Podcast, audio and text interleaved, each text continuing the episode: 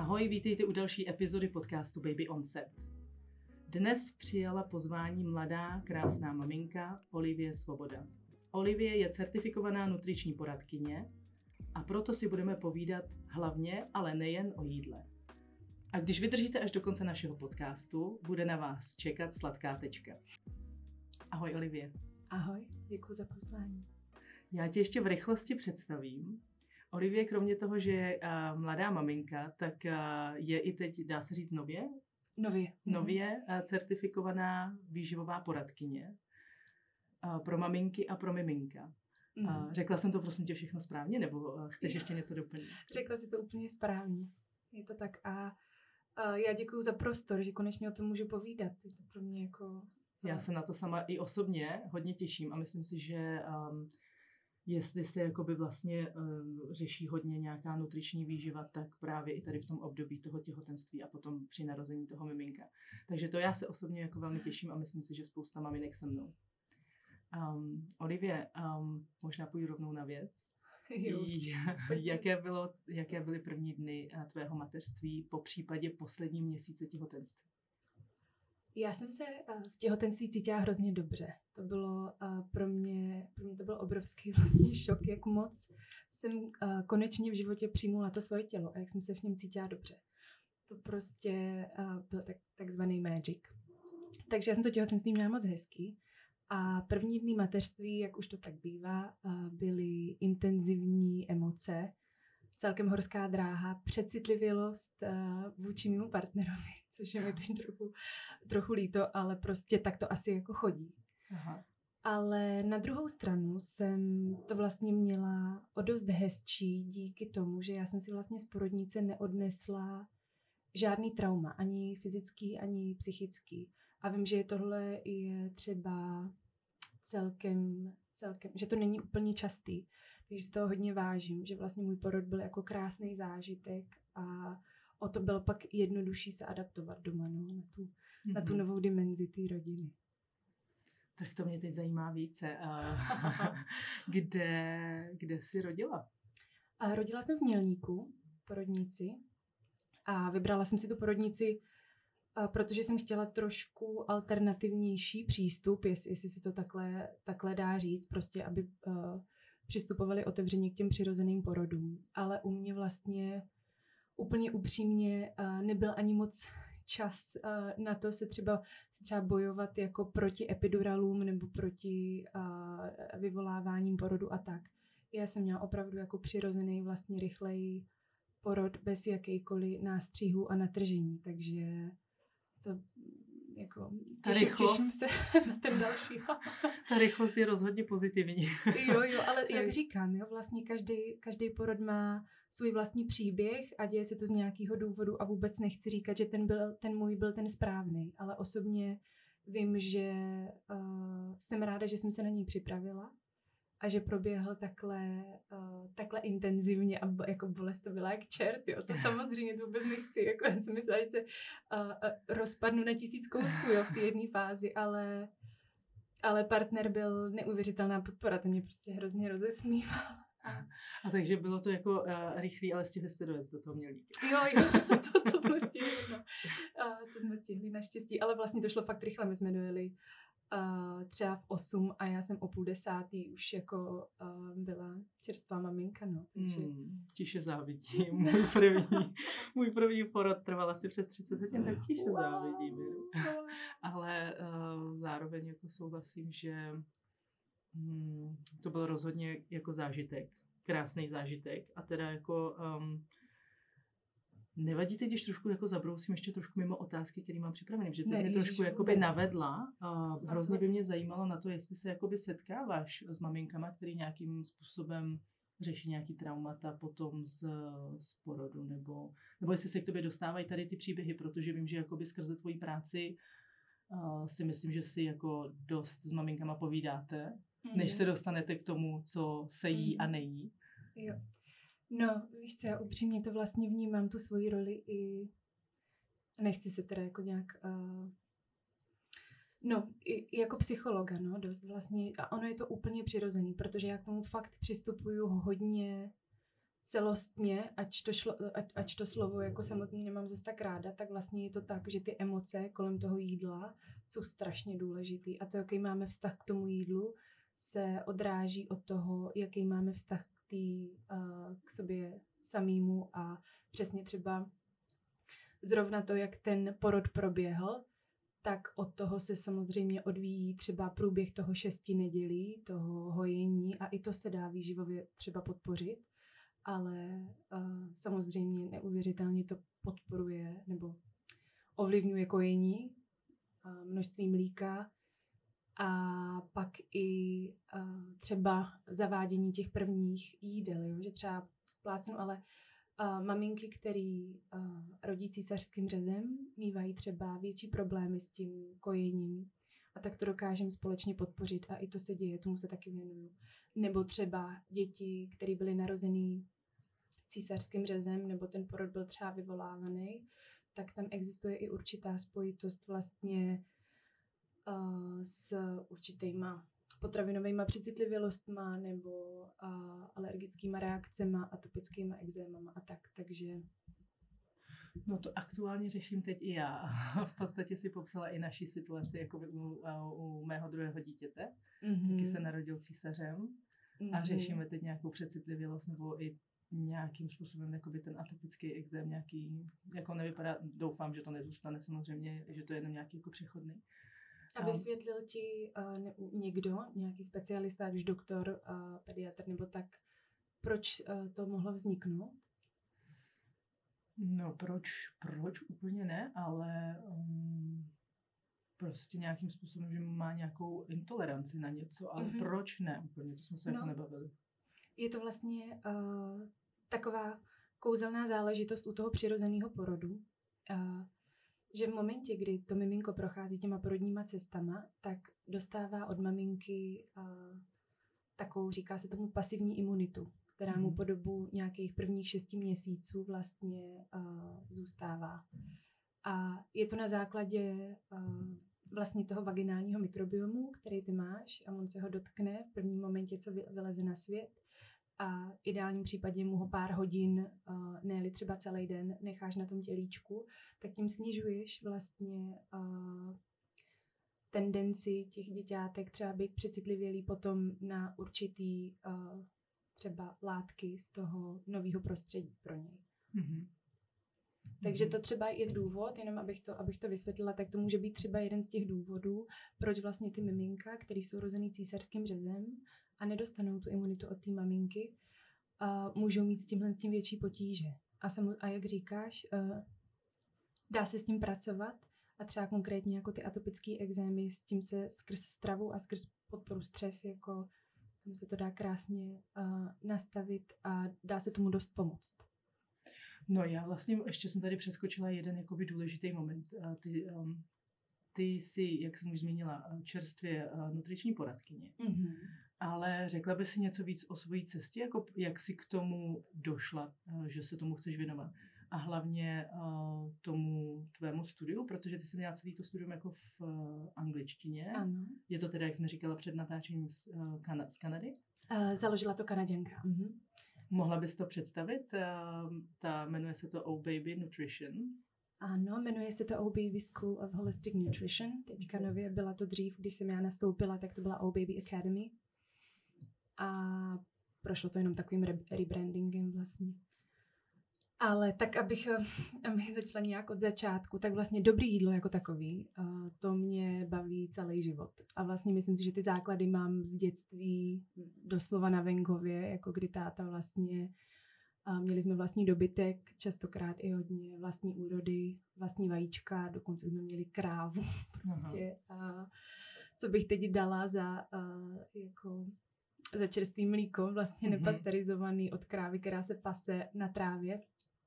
A tehdy si pamatuju, když táta dělal domácí jogurt, jak jsem dělal. Člověk tomu tak jako dospěje během toho života, že, že najednou si říká, vlastně to bylo úplně zlato. Že? No a tehdy si pamatuju, že táta právě vždycky hučel, že uh, jíme to kuřecí masa, že prostě je to plný blbostí a tak, jako z, ze supermarketu. Mm-hmm. A No, tak tam si myslím, že, že tam bylo to semínko, tam to jako zakořenilo, ten, mm-hmm. ten vztah jako k té uh, zdraví stravě, asi se to tak dá říct. Ale pak jsem si prošla pubertou plnou instantních jako polívek a, a spoustu, spoustu sladkostí a spoustu pečiva a spoustu únavy, spoustu hormonálních změn, které byly prostě nepříjemné, jak na venek, tak prostě uvnitř, víš, jako mm-hmm.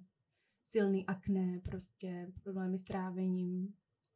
A tam jsem, v té době jsem hodně trpěla na angíny, na silný streptokoky a vlastně uh, lékaři to ve většině případech řeší antibiotikama, což ti vlastně zabije přirozenou mikro, mikrofloru ve střevech, kde sídlí naše imunita, takže a tam jsem, tam jsem se jako začala celkem v tom točit a v jednom bodě jsem si řekla, tak a já to musím trošku vyřešit jinak. Takže si myslím, že v ten moment jsem třeba začala uh, řešit jídlo vs zdraví a jak se to dá ovlivnit, ale vůbec jsem nevěděla, jak na to. A ještě jsem byla, uh, já jsem přesně takový ty, dělala jsem ty blbý dietní chyby, kdy jsem si myslela, že salát je zdravý a tak jsem si dala jako salát a pak můj uh, hladina mýho krevního cukru prostě spadla hrozně dolů, takže jsem si nala, dala na to Reese's. Jako. jsem uh, nevěděla, že uh, salát, aby byl zdravý, tak to musí být vyva- vyvážený prostě a musí tam být um, uh, balans mezi těma mik- uh, makroživinama.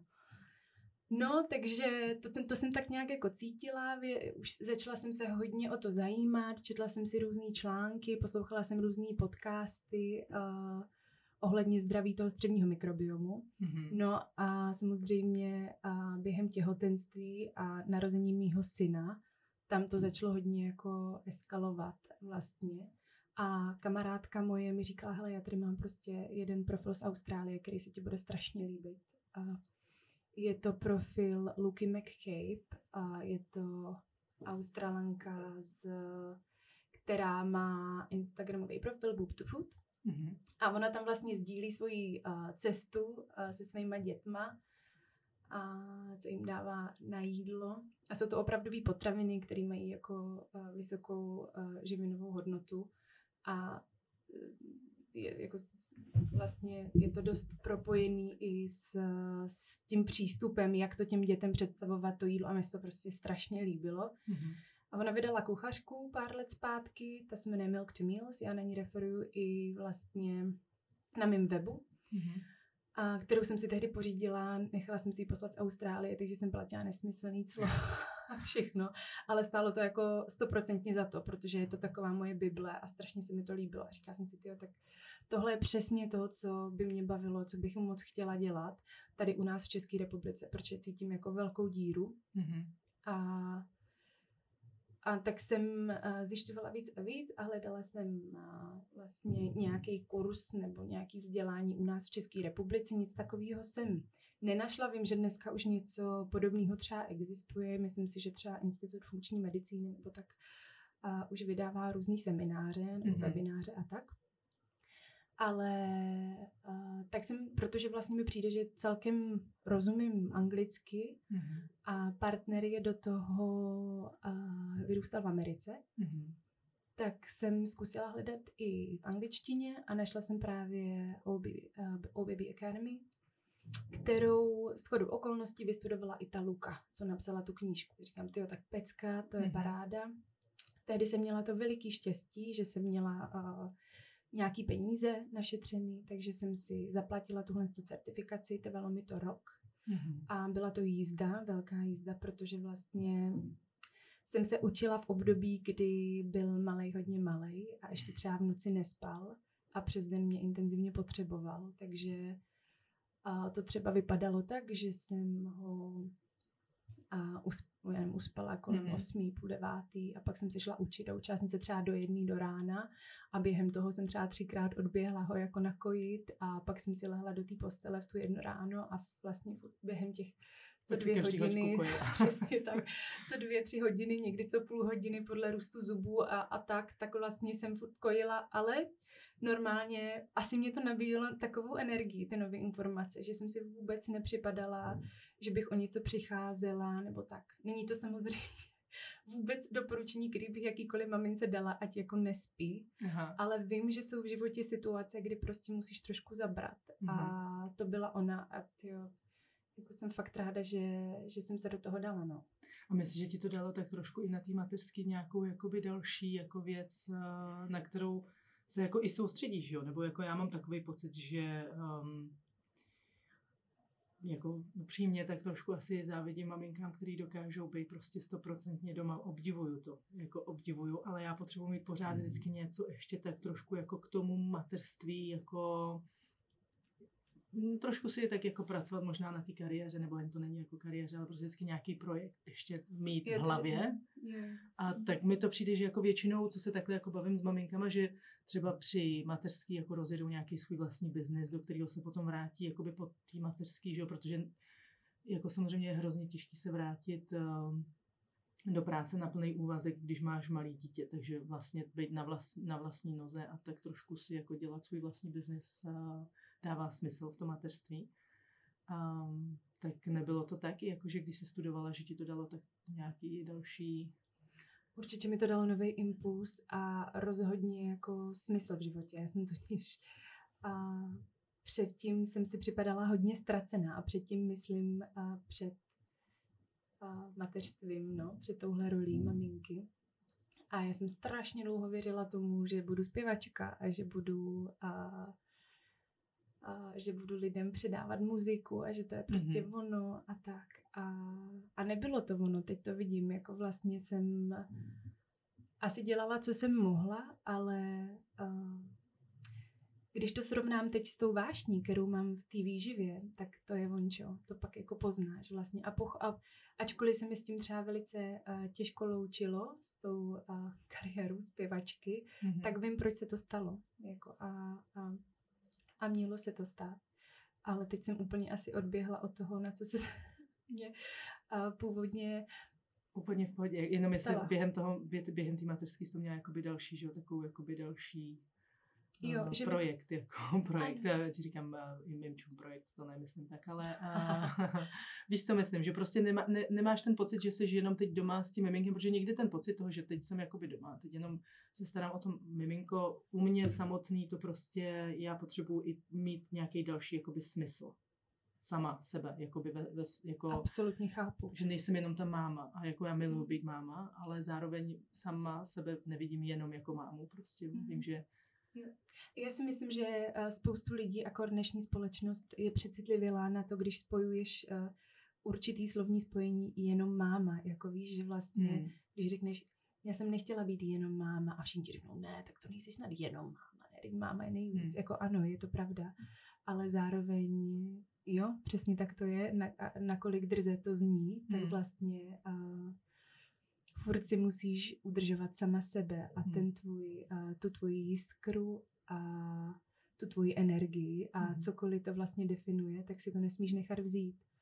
A vlastně je nádherný, když se maminky ponoří vlastně do té role a do té zodpovědnosti pro ten uh, pro to svoje děťátko. Na druhou stranu právě udržet se a nechat si sama sebe je přesně i to, co to, co to tvoje dítě, ta, co ta tvoje nová generace bude potřebovat. Mm-hmm. Aby viděli tuhle tu sílu, tebe jaká seš a ne jako úplně odevzdaná vlastně jenom, uh, jenom tomu mateřství. To se řekla nádherně.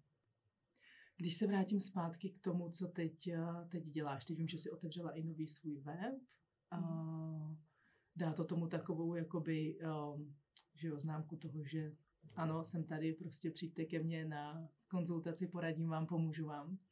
A říkala si, že jsi se v tom hodně jako našla. Mm-hmm. A v čem je to jiný, než teda v té minulé kariéře? Nebo v čem cítíš, že to je jakoby to, co teď jako mm, je to, co by si chtěla dělat? Asi, asi to, jak velký smysl mi to dává, jak, mm-hmm. jak jako cítím, jak moc důležitý to je v rámci té rodiny, jak moc to může třeba ulevit některým situacím. A přesně třeba u nás vnímám i uh, tu energii, tu, sí, tu sílu té odolnosti, jako vůči třeba vnějším stresům a tak. Takže uh, já to vidím i na tom svém malém klukovi, jak vlastně to, to co, že, že on vlastně se nebojí chutí, nebojí se mm. jako experimentovat vůbec a chroupá kysaný zelí, nevadí mu sardinky, mm. miluje červený maso, prostě žvejkat a tak. Takže uh, tam vidím obrovský smysl a vidím, kolik, uh, jak moc se dá ovlivnit to, jak se cítíš během dne, protože pojďme k sobě být upřímní, když prostě celý den chodíš s nafouklým břichem. Hmm. A teď to není třeba den, ale jsou to dva nebo tři dny a je to a společnost to trošku znormalizovala, jako vlastně ty trávící potíže, no, tak jsi nafoukla, no, tak mm-hmm. prostě tě pálí žáha, no, tak a, a já si jako nemyslím, že to je normální a nechci se takhle cítit a přesně jako není nic lepšího, než když se cítíš lehká, dobře najezená a dobře ve svý kůži a jako ženská jsem třeba dlouho řešila svoji váhu mm-hmm. a samozřejmě to je uh, spojený prostě s uh, s tou, s tou výživou a nevěděla jsem, jak na to. A mhm. vlastně vidím, jak moc uh, mi to pomohlo to pochopit, že to nemusí být tak těžký a že si nemusím zakazovat máslový krásány, který absolutně miluju mm. a, a Bloody Mary a, mm. a tak, že vlastně a je to jenom o nějakém balancu, na který, na který jsem nemohla, nebo dlouho jsem na něj nemohla přijít. Mm. A Myslím si, že jsem na to celkem přišla. Samozřejmě přede mnou ještě obrovská cesta, ale celkem si myslím, že jsem uh, něco rozluštila a strašně mi to pomohlo. A proto bych moc chtěla takhle pomoct i těm ostatním ženám, aby se nemuseli trápit těma, těmahle věcma, aby, aby prostě se v tomhle cítili sebevědomně mm-hmm. a mohli se věnovat jako jiným věcem víc. Ty jsi říkala, že uh, naše společnost dost jako normalizuje vlastně ty problémy s tím zažíváním. To já si myslím, že um, mně přijde, že třeba v naší rodině je to tak jako vlastně normální říct, no jo, tak přesně jak jsi řekla, jak jsi nafouklá, tak jako mm, pálí ti žáha, tak mám si na to nějaký prášek a tak, jakože um, kde myslíš, že tohle vzniklo? Jako vzniklo to z toho, že třeba um, my jako, dá se říct, uh, nevím, my jako Češi možná trošku žijeme jako nezdravě, nebo možná ne dnes, ale jako by dříve prostě nebyly třeba takové jako suroviny. Kde myslíš, že tohle vzniklo? Protože tomu jako je, je trošku jako po generace, že jo? Takže už to musí být nějaký jako, nebo já si dokážu představit, že moje babi to řekne, nebo moje máma to řekne, tak už to musí někde jako vznikat uh, historicky. Hmm, já si myslím, že největší změna ve výživě byla v momentě, kdy si přirozeně jako lidská rasa chceme všechno ujednodušovat. Mm-hmm. A vznikly takový ty rychlo kvašky, nebo. Rohlíky, co rychle kynou, chleba, co rychle kyne, věci, co jsou vlastně, co vydrží dlouho na dlouhou spotřebu, různé konzervy, takže spoustu konzervantů, spoustu umělých látek. A to většinou jsou přesně ty věci, které to třeba oslabují. Mm-hmm. A ne ho třeba uh, oslabí natolik, že právě jako vznikají různé alergie. Takže si myslím, že ten uh, největší, ta největší změna přišla v momentě, kdy jsme se odklonili od těch našich tradičních jako způsobů přípravy jídla. Kvašení, fermentování a od těch delších procesů, protože teď už těch věcí potřebujeme stihnout tolik, že se nám to prostě časově tam nevleze. Mm-hmm. A je to jako pravda, jo, kdybychom si... Uh, teď si představím, že jsem úspěšná třeba uh, právnička, co prostě opravdu má jako ten den nalajnovaný od rána do večera, do toho chce nějaký jako uh, mateřský život a do toho nějaký partnerský, do toho něco s kámoškama, do toho doma uvařit, mm-hmm. tak přece tam nebudu kvasit uh, chleba a fermentovat si zelí. Že vlastně uh, ta dnešní doba na to není úplně uh, vybavená. Na druhou stranu je dobrý o tom vědět Aha. a je dobrý třeba podpořit toho jiného podnikatele, který se naopak věnuje tomu kvašení toho zelí Aha. a třeba si to od něj pořídit. Že tohle je zase uh, jak, jak od souseda tehdy. Jo, to je tak, taky krásný, jakoby vlastně uh, vědět, kde máš jako nakupovat, že, jo? že vlastně um, nejhorší jsou takový ty napůl už zprocesované věci, ale vědět, kde koupit tady ty jako čerstvé věci. Ale mě to ještě přivedlo na další myšlenku. Um, co mít takový ten týden jako fakt úplně takhle teď, jak jsi ho popsala, a pak mít takový ty slow víkendy, kdy si uděláš i ten čas na to vaření, stolování, jo, upečeš si svůj chleba, nebo jako samozřejmě chápu, že jako naše společnost je úplně zrychlená, teď do toho ještě když jako uh, děti a takhle, ale nebo aspoň já se snažím takhle nad tím přemýšlet, že na víkendy prostě hrozně zpomalíme. A... To je krásný. Já si myslím, že když si ta rodina nastaví nějakou takovou tradici, tak má obrovský poklad. Jako.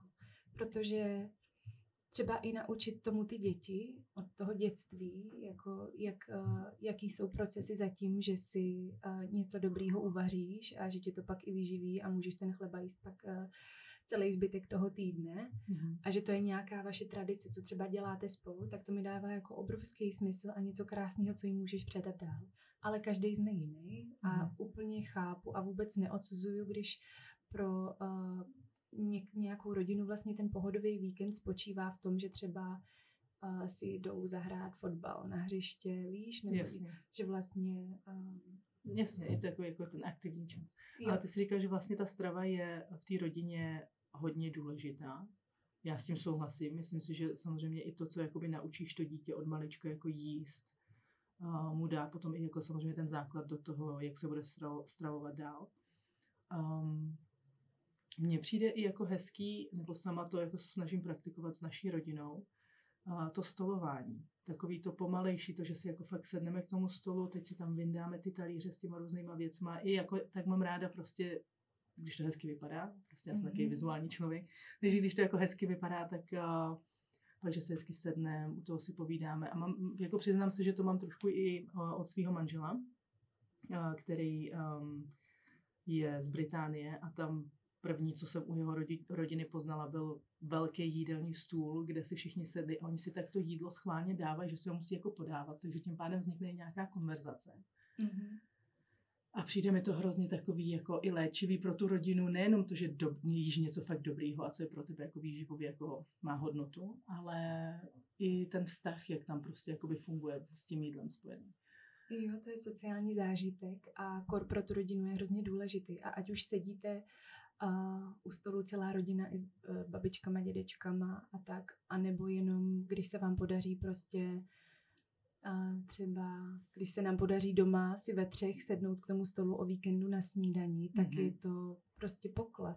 Přesně ten čas strávený. Jo, a hlavně to, uh, to dítě to vnímá a nasává jako houba a je to něco, co si bude pak odnášet dál. A třeba co, v čem mě to pomáhá neuvěřitelně, je, že uh, a to, to si myslím, že nás dělá spoustu teda, že během jídla nejsme, nevnímáme to jídlo a jíme strašně rychle a nevnímáme hmm. textury, vůně, chutě a v nejlepším možném případě se u toho koukáme do telefonu nebo prostě, takže buď scrolluješ Instagram, nebo hmm. koukáš na telku, posloucháš podcast a nebo tvoje myšlenky jsou někde úplně jinde.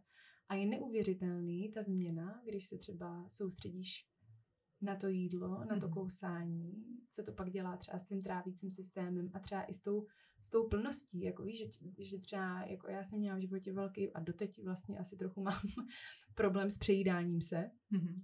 A to je přesně jako, když, když nevnímáš to jídlo a em, emočně prostě to do sebe láduješ, a, tak ten druhý způsob, ten pomalej, když si to vychutnáváš, ty seš třeba mnohem dřív jako sytá a už pak nepotřebuješ se ještě jako něčím uh, buď dokrmit, nebo, nebo ne. A myslím si, že tohle je hrozně hezký to vidět, jak to pak předáváš i tomu dítěti. Třeba mm-hmm. uh, manžel fakt hodně hltá, prostě strašně rychle. A Gabriel, a teď neříkám, jako, že to je jeho chyba, jo, ale někdo to to děcko vidělo, takže ale uh, Gabriel prostě, když má něco na talíři a je to třeba nějaká dobrůdka, co mu fakt chutná, a já mu řeknu, tak dáš mi ochutnat nebo něco? A on úplně prostě to rychle si to všechno nacpe do pusy, takový kusy, co vůbec nechápu, že se mu tam vlezou prostě a úplně to spolkne jak nějaká husa.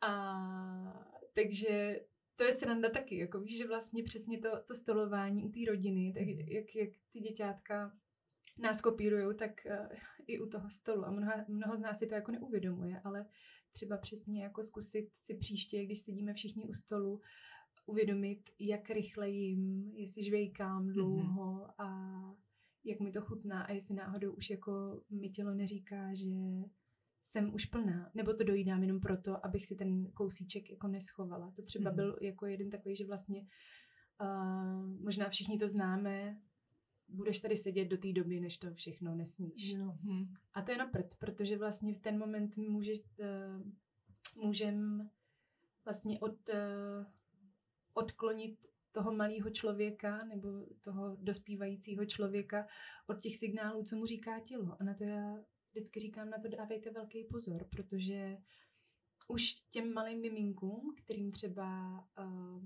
budeme na sílu cpát ty lžičky do pusy, bez hmm. toho, aniž by oni se po nich natáhli nebo otevřeli pusu a chtěli další, ale jenom proto, že třeba v té sklenice tam ještě ty uh, dvě lžičky jsou. Hmm.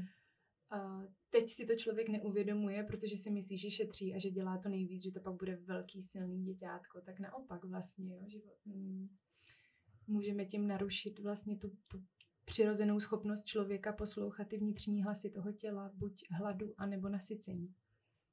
Hmm. Určitě jsem se nějakých takových chyb už dopustila na svět. tak proto to neříkám. Ne, ale jako je, to, je to pravda, jako to určitě si vybavu takový to, že dojíš to jak skoro za trest, že jo, to nechceš jakoby spojovat to jídlo s tím, že nějakým způsobem je to trest, anebo odměna, že jo, dostaneš prostě něco sladkého, když prostě tohle dojíš, tak to no, uh, vím, že snažím se takových věcí jako vyvarovat. Um, co je pro tebe nejkrásnější na mateřství?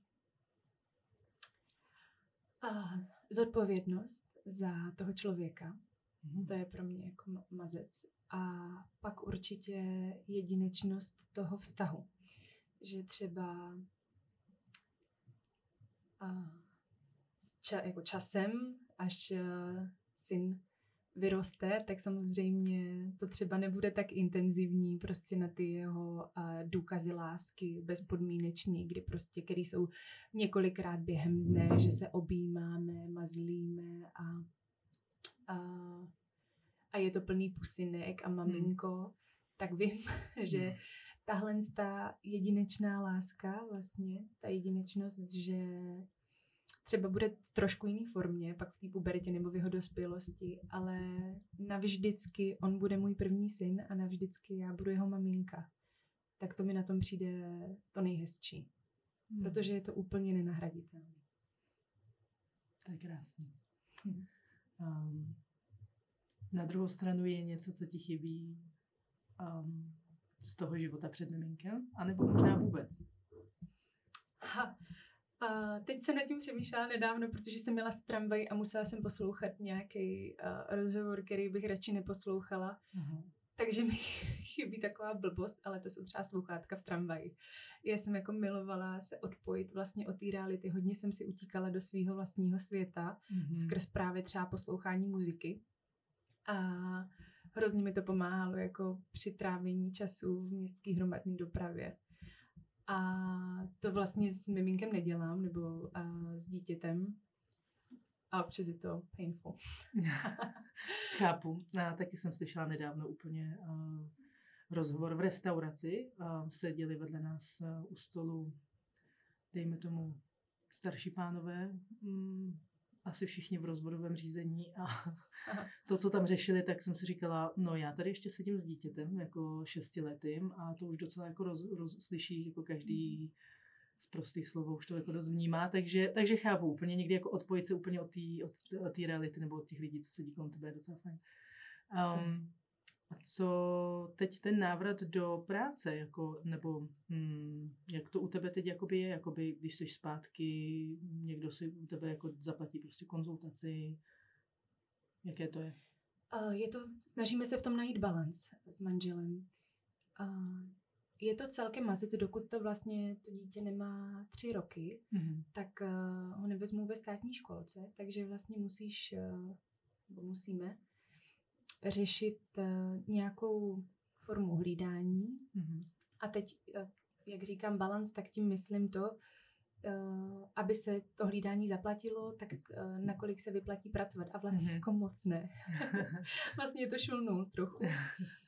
Uh, ale, ale takhle, samozřejmě, že se to vyplatí. Já jsem hrozně ráda, že se tomu můžu věnovat mm-hmm. a máme to velký štěstí, že to nějak dáváme, ale, ale jsem, jsem jako i se trošku těším na ten, na ten režim. Na jednu stranu samozřejmě se toho bojím, že bude chodit prostě do školky někam, mm. a, protože teď třeba nedávno, když jsem hledala školky na Žižkově a četla jsem si jídelníčky, což přirozeně asi maminky moc nedělají, ale já Mhm. jako musím, Mhm. to nedalo. Tak jsem z toho byla chvilku smutná, co prostě těm dětem servíruju. No, to je téma určitě, že toho, jak, eh, jako z čeho to taky jako vzniká, že jo, samozřejmě já, dcera chodí do školy, teď do první třídy a taky tam Mhm. vidím, vzpomenu si na jako školní jídelnu, já jsem skoro nikdy nic nechtěla jako jíst, kromě toho, že jako byl nějaký holandiák, jako jo, což byl Jasně. jednou za čas. A jinak jsem tam fakt jako nic moc mi jako nechutnalo, Hmm. protože to nevypadalo dobře a já prostě, když to nevypadá dobře, tak to prostě Nechci. Ale um, kde myslíš, že ten problém těch školních jídelen? Jako je to v tom asi budgetu, že jo, teď si asi trošku odpovídám, anebo v tom, že možná se dá i jako takzvaně jako on budget uvařit jinak, akorát jenom o tom musíš jinak přemýšlet? No, já si nemyslím, že je to jenom třeba problém těch školních jídelen. Já si myslím, že je ten problém právě i v tom, že rodiče dostatečně nebojují za to, aby se to změnilo. Mhm. Protože si myslím, že kdyby nás bylo víc, kdo by to řešil a ten tlak by byl i z téhle strany, tak vlastně se s tím něco dělá. Uh, Budeme to řešit. Počkej, teď tady úplně jsme přišli na myšlenku, protože já jsem Protože- tím taky přemýšlela nedávno, jako, že to je úplně... Když se teď podíváš třeba, kolik jako stojí uh, oběd ve školní jídelně uh, na den, tak je to nějakých 40-50 korun. Mhm. Teď, a teď myslím ve školce, nevím, jak je to jako ve, ve No. školách, ale ve školce, co jsem Podobně. koukala, tak je to takhle. A mě by třeba osobně vůbec nevadilo zaplatit si třeba 50 korun navíc, aby to moje dítě dostalo třeba víc zeleniny a aby místo margarínu dostávalo třeba máslo. Mhm. A, a myslím si, že vlastně, když by...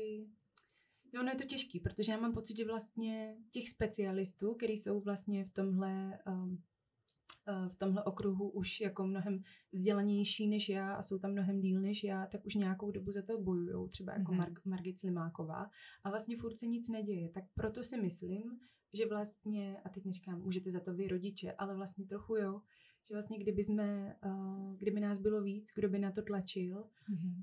A nepřipadalo by nám všem normální prostě do dětí spát jako cukr a houskový knedlík a furt jenom rohlíky s nějakýma pomazánkama a transtukama, tak uh, že by to asi, asi bylo jiný, nebo respektive by ty školky neměly na výběr.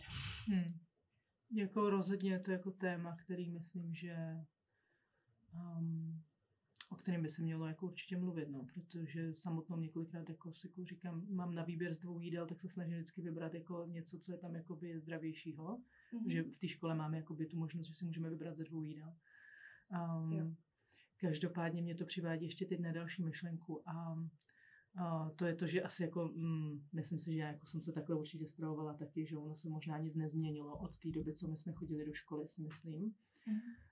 Um, teď eh, nedávno uh, jsem u nás doma s mojí uh, mamkou řešila ten eh, atopický exém u malého. Mhm. A jak prostě první, co se dočteš, je, že to všechno souvisí se stravou. Ať už mojí, když kojím, anebo pro něj teď nějakým způsobem ty příkrmy, nebo nějaká reakce na ten příkrm. A nebo už to souvisí s tím, jak jsem se třeba já stravovala během těhotenství, nebo celý život. A pak máš to dítě, pak mu můžeš jako předat nějakou jakoby alergii, nebo jako tak, na, tak si myslím, že takový jsou jakoby souvislosti. Mhm. Um, kdy třeba jako moje mamka řekne, a já už bych mu dala kuřecí polívku. A říkám, máme, prosím tě, já tak jako, si to tak jako budu dělat po svým, prostě Mhm. začneme tak pomalu jako s tou zeleninou. A mamka mi řekne, no ty už jsem měla dávno polívku a podívej se ve čtyřech měsících a podívej se, jsi v pohodě. Jakoby jsem v pohodě, nemám žádný zdravotní problémy, Mhm. zaklepu, ale uh, nemyslím si, že to je jako úplně OK, jestli vy, víš, co tím myslím, protože moje první dcera má alergii na oříšky a vím, že ty alergie jsou prostě od někud to jako pochází. Mm. A přemýšlím nad tím tak, jako jestli to prostě není jakoby dlouhodobě jakoby se stravování přesně, když já začnu prostě v nějakých mých jako 30 letech přemýšlet nad stravou jinak, jako jestli už není trošku pozdě, jako není, ale víš, co tím myslím. Tohle je citlivý téma, protože já rozhodně nechci v nikom vyvolat akor v maminkách, jako aby nad sebou třeba, aby něčeho litovali nebo pochybovali nad tím, že něco udělali špatně, protože si myslím, že těch uh, že těchhle z těch pobídek je obecně jako v mateřství dost Mhm. uh, od, kolem okolí. Takže uh, to prostě s jakou imunitou uh, jsme se dostali na svět a to, co prostě jsme jedli v té pubertě, jako víš, já, já vím, že jsem jedla hodně špatně, mm-hmm. ale teď s tím něco dělám a chci to, chci to změnit. A mm-hmm. to je to, čemu se teď budu věnovat. A stejně tak u těch maminek, že pokud ví, že prostě těhotenství bylo blbý nebo něco a že i, kdy, i když třeba, jo, často se mi stává, že já jsem mu ty první příkrmy dávala ty věci, které vlastně ty teď říkáš, jako že mu to mohli zkazit. Říkám, jo, no tak jako um, mohlo se to stát, nebo prostě stalo se, mm-hmm. ovlivnilo to nějakým způsobem tu cestu toho dítěte nebo ten vztah k tomu jídlu, ale to vůbec neznamená, že se s tím nedá nic dělat. Mm-hmm. Možná to bude o něco těžší, ale jako no a co? To, že to vůbec ten člověk začne řešit, je skvělý. To, mm-hmm. to samo o sobě. A co se týče toho, my jsme to jedli a byli jsme v pohodě, nebo jsme v pohodě, ale to je, no. To je, a, na, jako samozřejmě, říkám to tady trošku jako z nadsázkou, ne, ale, je to, jo, ale um... víš, kolik, víš, kolikrát já jsem to slyšela a Uh, no, tak to je to prostě takový, takový generační pravidlo, ale na druhou stranu um, spoustu těch věcí, nebo takhle, oni to ti rodiče myslí jako hrozně dobře. Mm-hmm co je blbý, že, oni, že si třeba nevy, častokrát uh, neuvědomují ty souvislosti. Že teď třeba řekne, a prosím tě, ty jsi tady jedla prostě uh, uh, párky v rohlíku, si, si, na tom si žila prostě celý, celý dětství a podívej, jsi v pohodě. No a vlastně já vidím toho člověka nějakým, nějak celostně, si ho oddálím a kouknu se na něj a vidím, že není v pohodě. Že je to člověk, který má problém uh, buď s trávením, nebo mm. s atopickými exémama, nebo s uh, nebo vůbec s přijmutí sama sebe, té postavy, kterou má, nebo mm. obecně jako regulovat nějak to jídlo a mít sám, pak, pak sám sebe rád. Takže um, ono je blbý, že častokrát, a závisí to strašně moc na imunitě a i na té genetice celkem, že se to projeví až třeba v řádě desítek let, ne mm-hmm. až úplně na konci a pak to stáří nějak prožíváš. Mm-hmm. A proto se to těm, uh, proto si myslím, že ty souvislosti jsou těžší pro ty naše starší generace jako pochopit. Takže já Taky vždycky... párek, není párek, že jo? Párek, co byl dříve, už dneska není stejný párek. tak. To taky jako pokud někdo jako před 30 lety. Jako párek. jako se živil párkem roviku, tak to už není to stejný, jako úplně. Ne, no. um, no, děkuji za, za, za to, že to takhle jako uvedeš vlastně do souvislosti, protože já bych jako um, samozřejmě mateřství je takový trošku, nebo za mě aspoň takový plný jako pochybností. Dělám to správně, dělám tohle neměla bych víc tohle, neměla bych víc tamhle. To si myslím, že jako nezažívám jenom já, ale myslím si, že to je jako pro maminky to máme všichni, společný. Mm-hmm. Tak já se teď vrátím ještě zpátky k tvojí práci.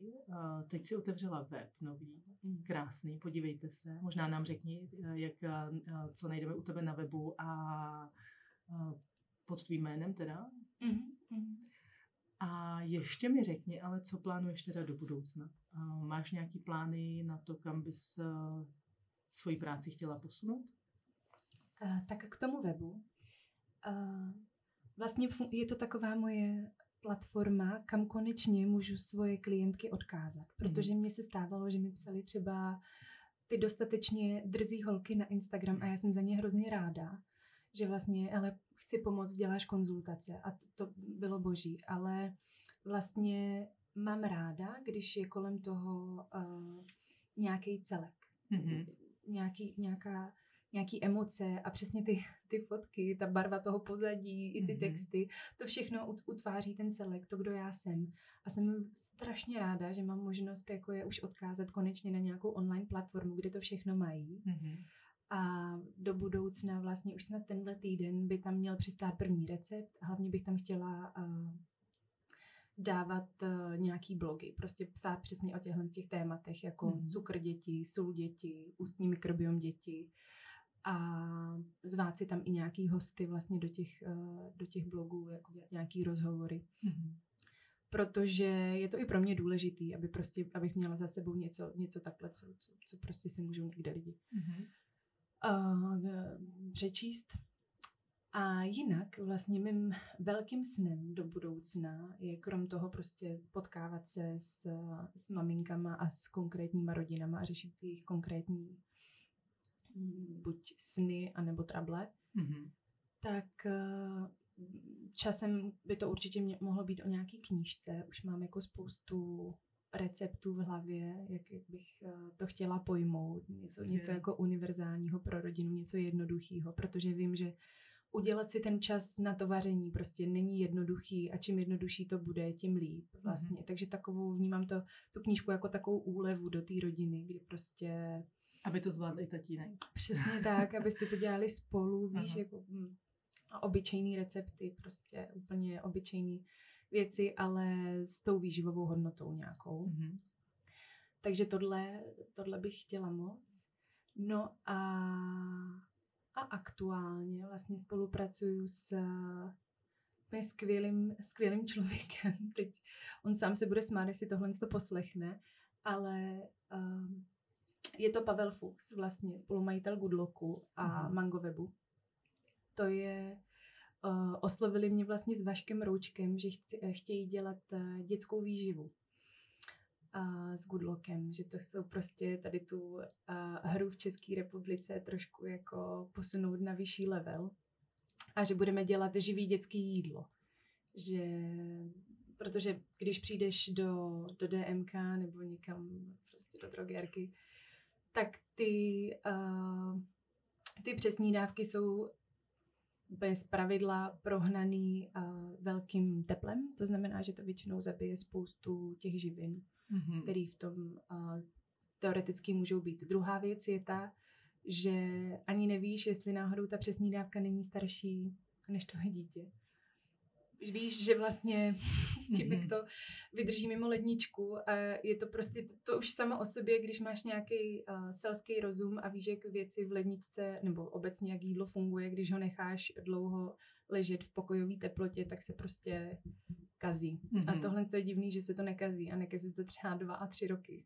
Víš, že vlastně už tam nezůstávají uh, většinou věci. skoro uh, žádný vitamíny a tam těch, tam těch strastí je víc a nechci, nechci se o tom úplně rozpovídat, spíš k věci, tak zkoušíme vlastně vymyslet uh, nějaký když to půjde, tak živý, když to nepůjde, tak aspoň uh, nutričně jako nabitý bomby pro, pro malé děti. Mm-hmm. A když to nepůjde, říkám z toho důvodu, že vlastně jsme trošku narazili na legislativu, kdy je to jako těžký vlastně, aby ti prošlo, prošel dětský produkt, kdy to bude mít label, že to je dětské jídlo, mm, bez toho, aniž bys to pasteurizoval za vysokých teplot.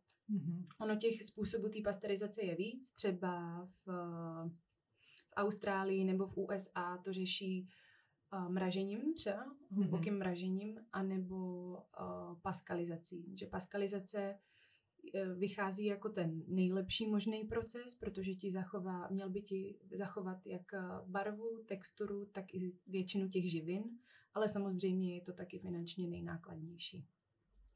Takže teď se řeší, jak, jak to budeme dělat vlastně. Je to celý v procesu, ale už máme vymyšlený nějaký konkrétní jídla, konkrétní meníčka a jako hmm. je, to, je to pecka, no. Mám hroznou radost, jako hrozně moc děkuju, že si vybrali zrovna mě na takový, takový speciální... Tak to se těším teda.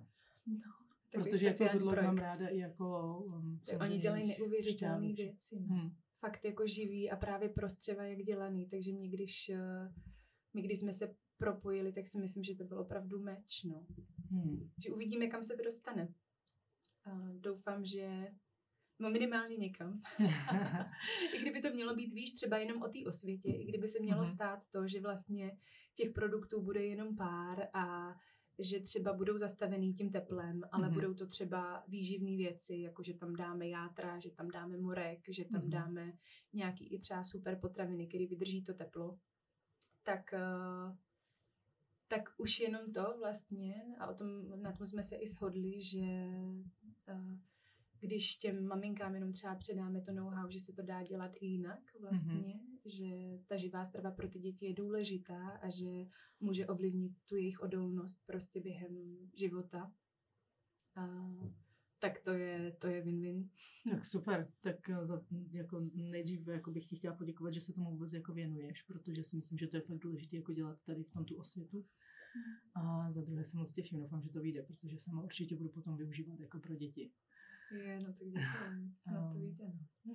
Jaký je tvůj nejoblíbenější recept? A klidně nám ho řekni. že bych takhle prozradila, jo, svůj, no, já miluju čokoládu, jako úplně strašně moc miluju čokoládu celý svůj život. Ale samozřejmě, jak už jako řeším, co v té čokoládě je, tak mi třeba vadí, nebo ne vadí, jo, samozřejmě si jako občas si dám, ale uh, mířím na to, aby to třeba bylo slazený nějakýma přirozenýma sladidlama, kterými třeba dají i nějaký minerály a živiny. Takže miluju svoji domácí čokoládu. Aha. Dělám si domácí čokoládu, není to taková ta jako stlačovaná, je to prostě normálně. Smícháš pár věcí dohromady, je to vlastně super easy do té doby, dokud máš doma ty ingredience, což ale vlastně v dnešní době už taky není zase tak složitý si je sehnat. Aha. A jde vlastně o kakaový máslo, dávám do toho lžičku ghee, což je přepuštěný máslo.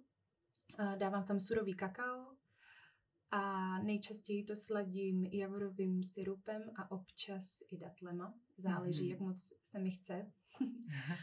a dávám tam i maku, což je adaptogen, který pomáhá, pomáhá s hormonálním zdravím, s hormonálním balancem. Mm-hmm. No a pak si do toho sypu různý oříšky a třeba pufovanou kinou nebo goji nebo a dýňový semínka a cashew a tak. Takže to, to, to jako na tom si úplně strašně ujíždím. Častokrát to míchám třeba i s lísko-oříškovým máslem a z toho je pak takový jako nugát.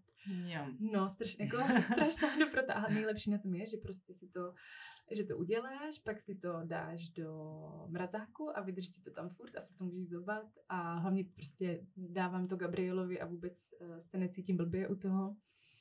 Takže to zní úplně jestli úžasně. chceš, tak můžeme ty konkrétní uh, suroviny a poměry třeba nechat jako nějaký popisek prostě ano, k videu prosím. na Instagram. Jako Najdete v popisku, v popisku recept tady na tu Takže pokud kdo bude uh, dostatečně odvážný na to poslechnout si t- celý tenhle ten podcast, tak za odměnu si může doma udělat výbornou čokoládu. Sladká tečka. Já ti moc, moc děkuji za dnešní rozhovor. Jsem moc ráda, že jsi přijala pozvání. Těším se na všechny tvoje projekty. Na knížku taky hlavně. A ještě jednou ti moc děkuji za to všechno, co, jako, co děláš a vlastně jak o tom mluvíš a jak uh, se snažíš uh, o tu osvětu. A těším se na všechno, co přijde. Ježiš, Lucino, já moc děkuji za za podporu a za prostor, ale musím teda ještě zmínit jednu jedinou věc a to je to, že já to miluju a jsem brutální vášnivec. Na druhou stranu i já se můžu prostě splíst a věřím tomu, že bude právě i spoustu momentů přede mnou jako neuvěřitelná cesta. A pokaždé, když vlastně se dozvím něco nového, tak mi to ještě otevře další, další dveře a říkám si, já nic nevím. Takže mě to hrozně hřeje, když mě někdo takhle vnímá, jako že to třeba dělám dobře ale já sama cítím, že ještě prostě spoustu práce přede mnou, ale jako komukoli třeba jenom trošku pomůžu nasměrovat nebo tak, tak to je ten, ten nejlepší feedback, nejlepší zpětná vazba. Skvělý, těším se na to. Děkuji moc.